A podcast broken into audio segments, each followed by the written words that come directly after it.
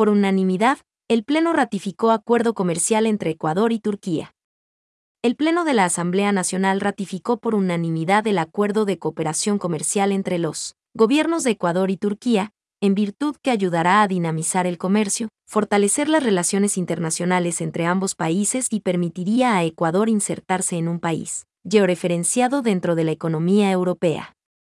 El instrumento internacional promoverá el fortalecimiento y la diversificación de los lazos comerciales entre ambos países a través de la preparación de programas y planes de acción que buscan incrementar y ampliar el intercambio comercial.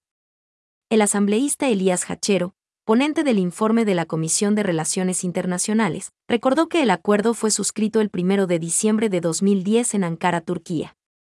Precisó que la Corte Constitucional, en su dictamen, requirió la aprobación del documento por parte de la Asamblea Nacional porque está acorde con los preceptos de la Constitución. Dijo que este instrumento genera beneficios para nuestro país en materia de cooperación comercial, promueve la inversión, impulsa la apertura de nuevos mercados en virtud que Turquía está ubicado entre Europa y Asia, lo cual contribuye de forma positiva a la mejora de indicadores económicos y sociales.